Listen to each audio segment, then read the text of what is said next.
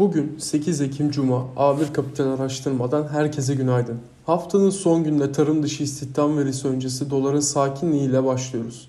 Dün ABD'de haftalık işsizlik başvuruları verisi 348 bin beklentisinin altında 326 bin olarak açıklanmıştı.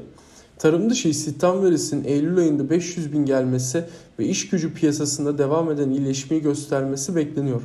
Bu durumda da tahvil alımlarının azaltılmasına Kasım toplantısında başlanılabilir. Wall Street Big Tech liderliğindeki geniş tabanlı bir rallide ABD Kongresi'de borç tavanı açmazında bir ateşkesin bu ay olası bir hükümet borcu temerrüdüne ilişkin endişeleri hafifletmesiyle keskin bir yükseliş gösterdi.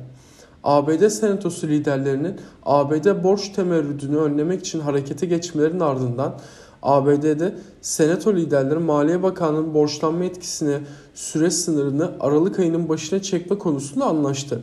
Böylece hükümetin bu ayın sonunda temerrüte düşme riski şimdilik ortadan kalkmış oldu.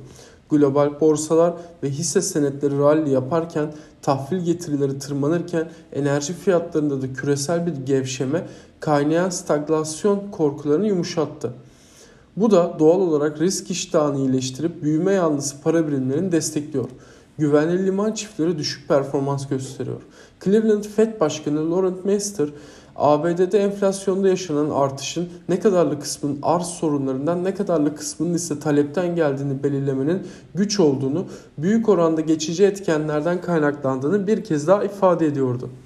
ECB baş ekonomisti Philip Land Euro bölgesinde enflasyonun geçici olduğunu ve enflasyon gelişmeleri açısından ücretleri yakından izlediklerini, bu yılki enflasyon nedeniyle ücretlerde tek seferlik artış yaşanmasının ECB'nin reaksiyon göstermesi neden olmayacağını da söyleyerek olağanüstü enerji fiyatlamasına karşısında yapılacak ücret artışından bile rahatsız olmayacaklarını belirtiyordu.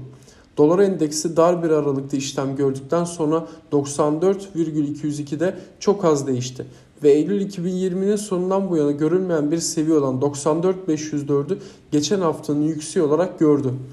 Günün dış piyasa haberi Hindistan Merkez Bankası gösterge faiz oranını değiştirmedi. Yapılan açıklamaya göre repo faiz oranı %4 olarak kaldı. Piyasa beklentisi de aynı yöndeydi. İç piyasaya yönelik haber ise Türkiye'nin ABD'li Lockheed Martin tarafından üretilen 40 adet F-16 ve 80'e yakın F-16 modernizasyon kiti almak için ABD'ye başvurması ve NTV kanalında talep edilen uçaklar ve modernizasyon kitlerinin değerinin 10 milyar dolar civarında olduğu belirtilmesi. Herkese bol kazançlar, iyi günler.